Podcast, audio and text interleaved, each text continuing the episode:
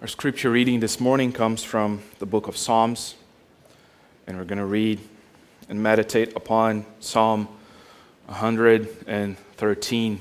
So, Psalm 113, 113. Psalm 113, thus says the Lord Praise the Lord. Praise, O servants of the Lord, praise the name of the Lord.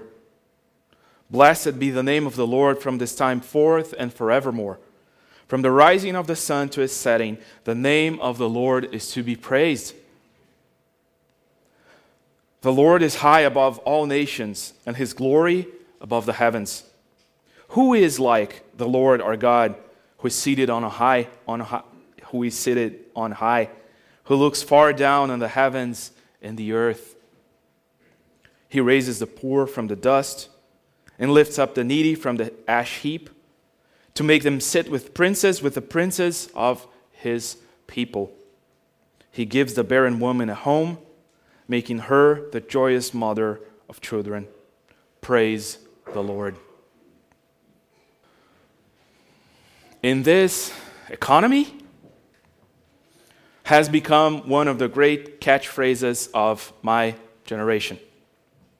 We, so called millennials, often use it to suggest that the state of the economy is too hostile to take part in any given task, even if the task has indeed nothing to do with the economy. The phrase became a thing, as we also say, in a more literal sense around the 2008, uh, around 2008 during the Great Recession. Yet, it continued to grow as a, in, in, in its more figurative sense through the 2010s. For the older folk who may want to connect with younger generations, it is used in this template X, in this economy, where X can be anything you don't want to do or think no one should do. This phrase came to mind, to my mind, as I reflected on the spirit of Thanksgiving season. Personally, growing up in a country where the weather, the government, the culture, the environment, society, and yes, even the economy are always in a state of utter chaos, the exercise of being thankful can be quite daunting. Nevertheless, while most of you, I'm sure, are not Brazilian, I believe, I believe similar thoughts could have crossed your mind recently. Be thankful in this economy? I mean, every one of us here, I'm sure, has a very good reason, or a handful of them, we may think, to not be thankful. Maybe you are five years old and think you should get an allowance as big as your 10 year old brother. Perhaps you are already 10 and wish, just wish you could be 16 to start working and then make the really big bucks. Maybe you are already working, but you do it under the crippling weight of student debt. Maybe you quit your student debt already only to replace it with a mortgage. Perhaps the mortgage is already done, but then it's around the time that the health insurance keeps getting more and more expensive, and you wonder why. You start then thinking about your 401k, and you realize that you should have begun thinking about that when you were five years old. And then you look at a calendar, it's 2008, the economy crashes, and you can only think, a market crash in this economy? Today, I want to tackle these worries that we all know we all have. I want to look at the idea of giving thanks amid a million reasons not to under the perspective of the two seasons we are right now caught in between. The question can be posed as how does the Advent season answer the challenges of Thanksgiving? Or perhaps more memorably, what does pumpkin spice have to do with mistletoe? I believe Psalm 113 offers an answer to that. It's a psalm that tells us about God, about who He is, and what He does. It talks about a high and exalted God worthy of praise and a lowly, humble God who cares for those who are hurt the most. All at the same time. In summary, we will see today from Psalm 113 that no one is like our God, exalted in the highest, while humble in a manger. Again, this is what you should take from this text this morning. No one is like our God, exalted in the highest, while humble in a manger. We will see that in two simple points this morning. The first one God's transcendence should make us grateful. We see that in verses 1 through 6. God's transcendence should make us grateful. Psalm 113 begins, if you take a look, with the same command the imperative to praise the Lord. You don't need to be an expert in Hebrew to recognize the original words for that command in verses 1 and 9 in the original. It's the Hebrew words, hallelujah. I think you know that one. As we did earlier today in a psalm that begins and ends with hallelujah, the psalm was meant to serve as a call to worship a call for people to come, to bow themselves before God, to render Him glory and honor. And as an aspect of all of that, if you think about it, to be thankful for who He is, the things He has done. So these verses, this entire psalm, is what happens between these two hallelujahs. And this entire psalm give us the reason why. Why should we praise Him? Why should we take up this call to worship and to be thankful? I believe there are two main reasons, which is how this sermon took shape. And that being the case, the first reason we see in verses 1 through 6, the first reason he gives us to praise God is that he is high and exalted. And there is no one like our God. You see, in, verses, in verse 1, his servants are called to praise him. Why? Because he is the Lord God who created heavens and earth. He rules supreme over all life and creation. So, all life and creation are his servants. And then verse, verses 2 and 3 starts to expand that more and more. They paint for us the width and the breadth of, his, of this praise now and forevermore from the sun rising in the east to its setting in the west. For those who have been following the series, sermon series we've been doing in Ezekiel, you're familiar with the idea that God is not a mere local deity of a mere group of tribes in the ancient Near East. No, He is the Lord of all time, now and eternity, and over all space, from east to west and all that exists in the between. He is supreme over time and space. And then for verses 4 and 6 expand that image even more by showing God's power and authority over time and space. He is high above all nations, above even the heavens, which is the highest thing we can think of. He is high above the limits of creation. There, exalted in the highest, he sits on a throne. And he is so highly exalted on that throne, we see this in verse 6, that just to merely look down on heavens and earth, he has to stoop down. He's way above what we can only imagine the universe is as its limits. And while many of us grew up thinking about this idea of going, God being high, means that he is the man upstairs, as if he's just sort of above in a different dimension that not even James Webb telescope could capture. The idea here is a little bit of that, but even broader.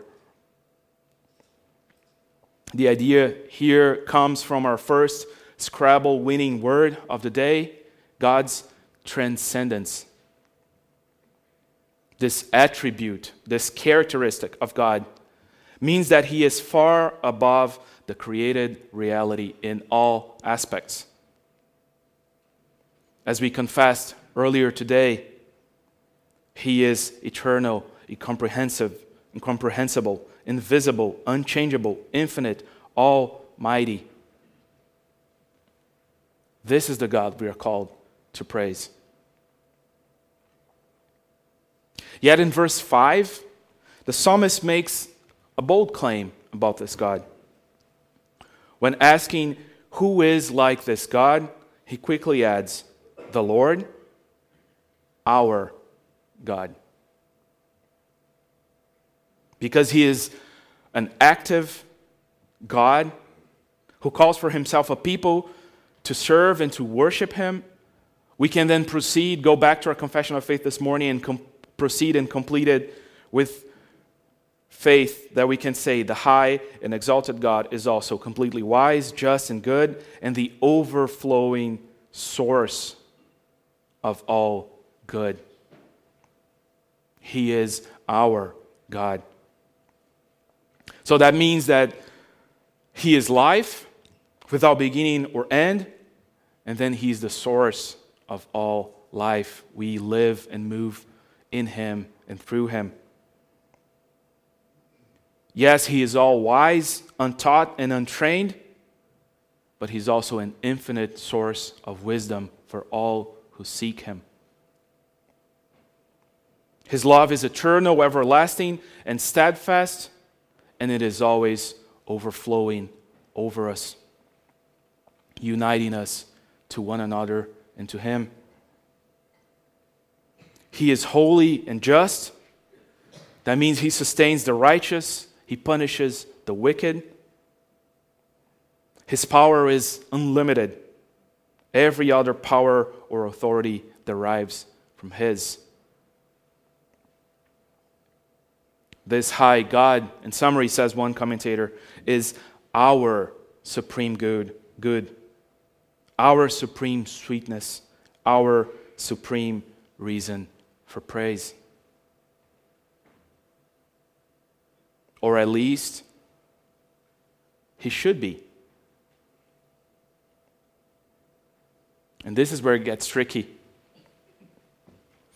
Because if we're honest with ourselves, many times he isn't that for us. Is he?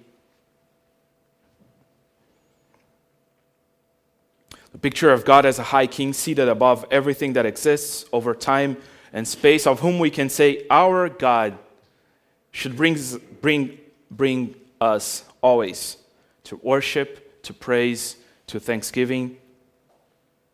Yet, because we insist on looking down, on searching under the sun for something to give our lives meaning and security, we constantly feel hopeless and helpless. In the great words of one of your prophets, American writer David Foster Wallace, if you worship money and things, if they are where you tap real meaning in life, then you will never feel you have enough. Worship your body and beauty, and you will always feel ugly. When time and age start showing, you will die a million deaths before they finally grieve you worship power, and you end up feeling weak and afraid, and you will need even more power over others to numb you to your own fear of losing your power. Worship your intellect, he concludes, being seen as smart, and you will end up feeling stupid, a fraud, always on the verge of being found out. Or as we millennials call it, the imposter syndrome. The good news for us today is that This morning, Psalm 113 provides us with an alternative to all of that. Because only the one God who is rich beyond measure can provide for all your needs and give you the bread that you daily need. Only in the eternal and living God we can find value and worth, even when our bodies begin to show the first signs of age. Only in the Almighty we can find relief from our anxieties, for He is way more powerful than any enemy we could face. Only the infinite wisdom of God can calm our insecurity in the face of the many things in this world that we simply do not understand.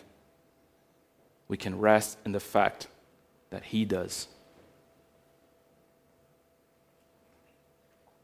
Look for value, worth, and security anywhere else, and you will fail miserably. Let me give you one simple personal example of how this plays out in real life. Not many of you know that I have a very rational fear of flying. Yes, it is rational because I believe we humans were never meant to fly. That's why you have legs and not wings, but I digress. Talking with Mari, my wife, the other day about this rational fear, I realized that this fear mostly comes from a perceived lack of control. When I'm driving, for example, I can choose where to go, at which speed, and when and where and how fast to stop. When I'm in a plane, I'm just praying that the captain knows what he is doing. And this rationale, as you think about it, implies that when I'm wandering about in this dusty earth with my foot on the gas pedal, I seem to have total control of life, right? That's what implies. I have control over my life, over the life of others, over time and space, over my fate, which you know I don't. What I need then is to recognize that it is God who's in control of both airplanes and cars, and be grateful that He cares for me wherever I go until the day He calls me home. As a singer once said, we are immortal until He calls us home. Otherwise, the alternative, if we really base our fears and anxieties on what we think we can control, we shouldn't be able to live, leave our beds in the morning. So, this morning, Psalm 113 reminds us that a supreme ruler, an infinite, all powerful, loving, and wise God who reigns on high is there. God's transcendence, as theologians call it, indeed should make us grateful because it means He is in control of everything the things we think we can control and the things that we desperately know we can't control. The things we think we understand and those that we have not even a chance of trying to understand. But wait, there's more. Psalm 113 gives us a second reason to be grateful, which leads to our second and final point this morning God's immanence should, always, should also make us grateful. And we see that in verses 6 through 9. God's immanence, with two M's if you're taking notes, should also make us grateful.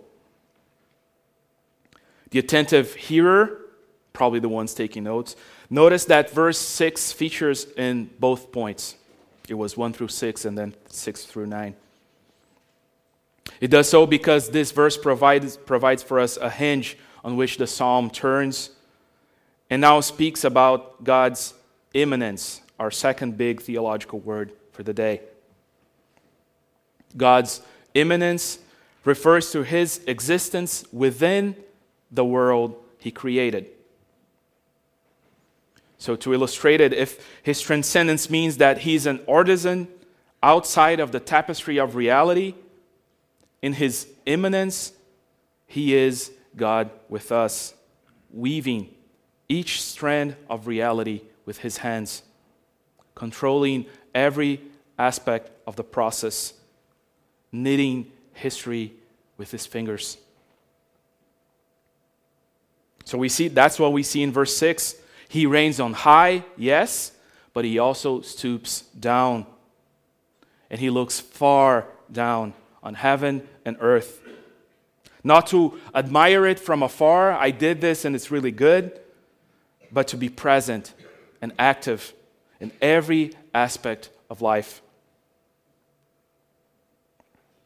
In summary, according to Psalm 113, says Dr. Scott Swain, the high God is also a humble God. And then the beauty of this reality in the psalm comes to the front when we see how God intervenes in his creation, according to the psalm. Because when he looks from above, he sees the poor who lies in the dust, he sees the needy who sits in the ash heap, the barren woman who lacks a home and seems to have nothing good to contribute because of her lack of children.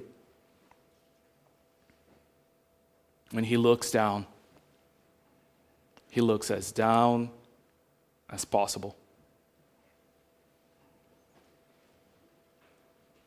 But God's servants, as is the theme of this psalm, are called to praise him and to be thankful because the high and exalted God does not shy away from associating with the unworthy, with the outcast members of society who have nothing to contribute for the greater good.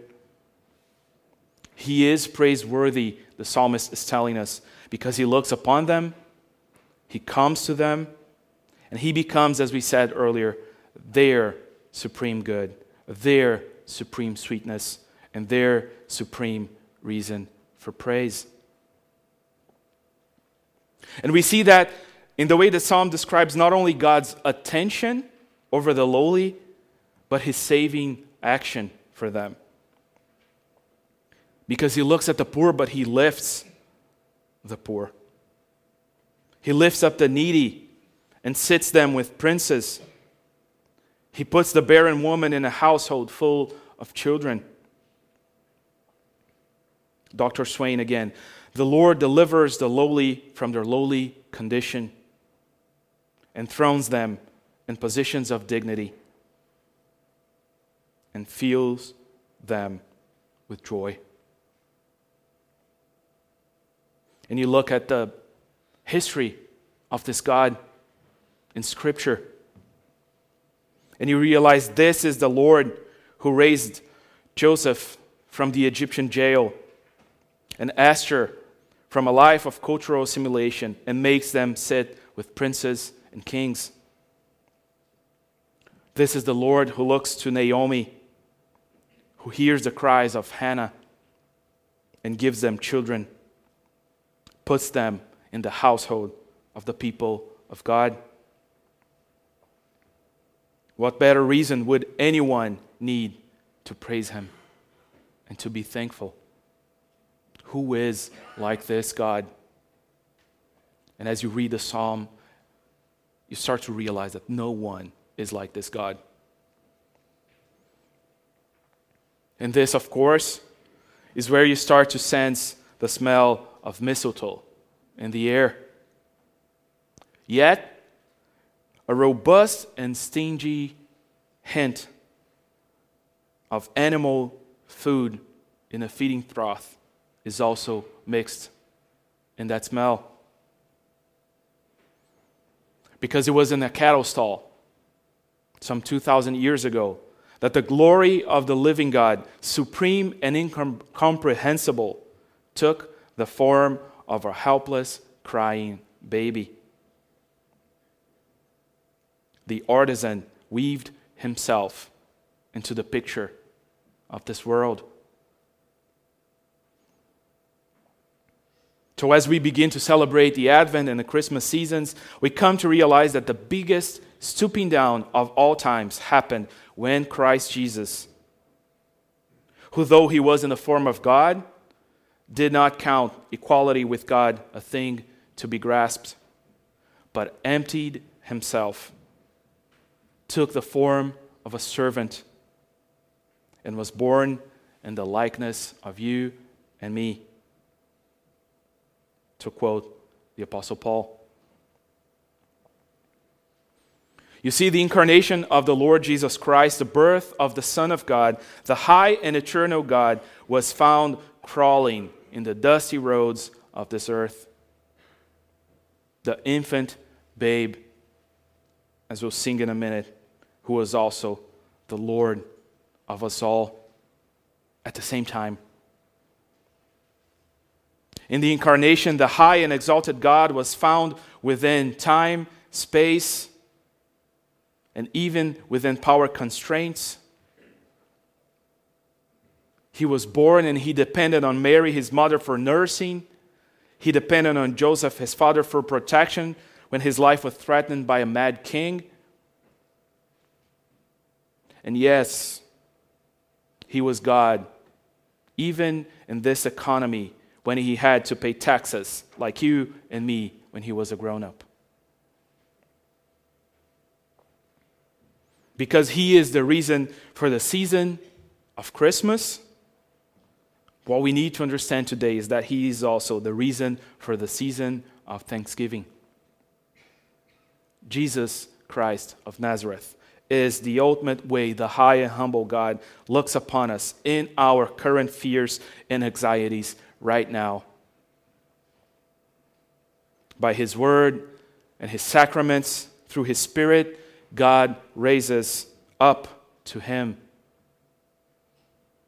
and sits us with Him in the heavenly places, as we read in Ephesians. And then we see that as He unites us to Himself, He plants us in His household. And then he gives us in this room right now fathers and mothers, sisters and brothers, nieces and nephews in the faith. And then he uses us as his hands and feet to care for those who hunger and thirst, those who lack everything and can pay anything in return. This is what he does for us. The good news of the gospel in Psalm 113 should make us want to praise him for coming to us and be thankful for everything that he did and does for us. Because when we couldn't go to him because he was out of reach due to our sin and rebellion, for our insistence on praising created things instead of the Creator, he came to us. You see, we are the lowly and the poor and the barren in this story. Most of our frustration with this world coming from thinking we are more exalted than we actually are. And thinking that sometimes the answer to who is a God like our God is, well, I can be like him sometimes because I'm very smart, or I'm very rich, or I'm very powerful.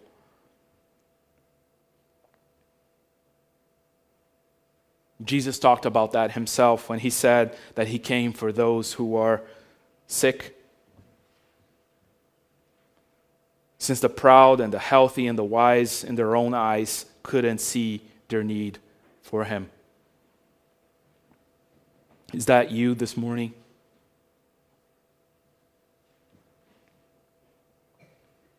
He stooped low to identify with us. And in his death, resurrection, and ascension back to the Father, he brings his people back up with him to the presence of the high and exalted King of the universe. Not because we deserve it, but because he promised to do it for the sake of his love for his people and his servants. Then, while we wait for his second coming, we become his incarnate message to this world as we feed the poor, clothe the needy, and receive strangers and outsiders into our family, at our tables. Not because they deserve or have anything to offer to us, but because of the same divine love that unites us to Him and to one another. I know for now, for some time, or for most of us, for most of the time, we still sit on this dusty earth with a taste of ashes in our mouths, feeling barren and unproductive, feeling alone, feeling limited in what we can do for one another, for God, and for this world. Yet this morning, we remember that the God who came to us is the exalted supreme God who rules over us and who is the overflowing source of wisdom, power, love, and justice. And, and he freely gives those to those who seek him because he freely gave us himself for us. Today, you can be thankful because he knows what he's doing. He feels, the, feels in the scars of his hands, on his hands and feet, the pains you feel.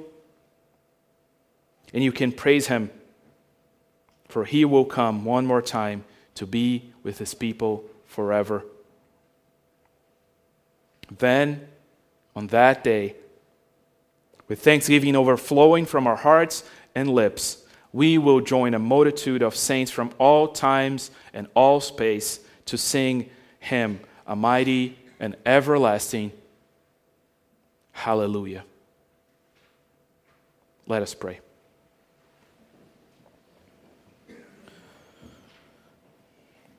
Eternal and ever loving God, our Lord, our Lord and Master, be our help and aid today and forever. Save those among us who are in tribulation. Have mercy on the lowly. Lift up the falling. Show yourself unto the needy. Heal the hurting. Convert the wanderers of your people. Feed the hungry. Release our prisoners. Raise up the weak. Comfort the faint hearted. Let all peoples know that you are God alone, and Jesus Christ is your Son, and we are your people and the sheep of your pasture. It is in the name of Jesus Christ, your Son, and our God, that we pray, and together we say, Amen.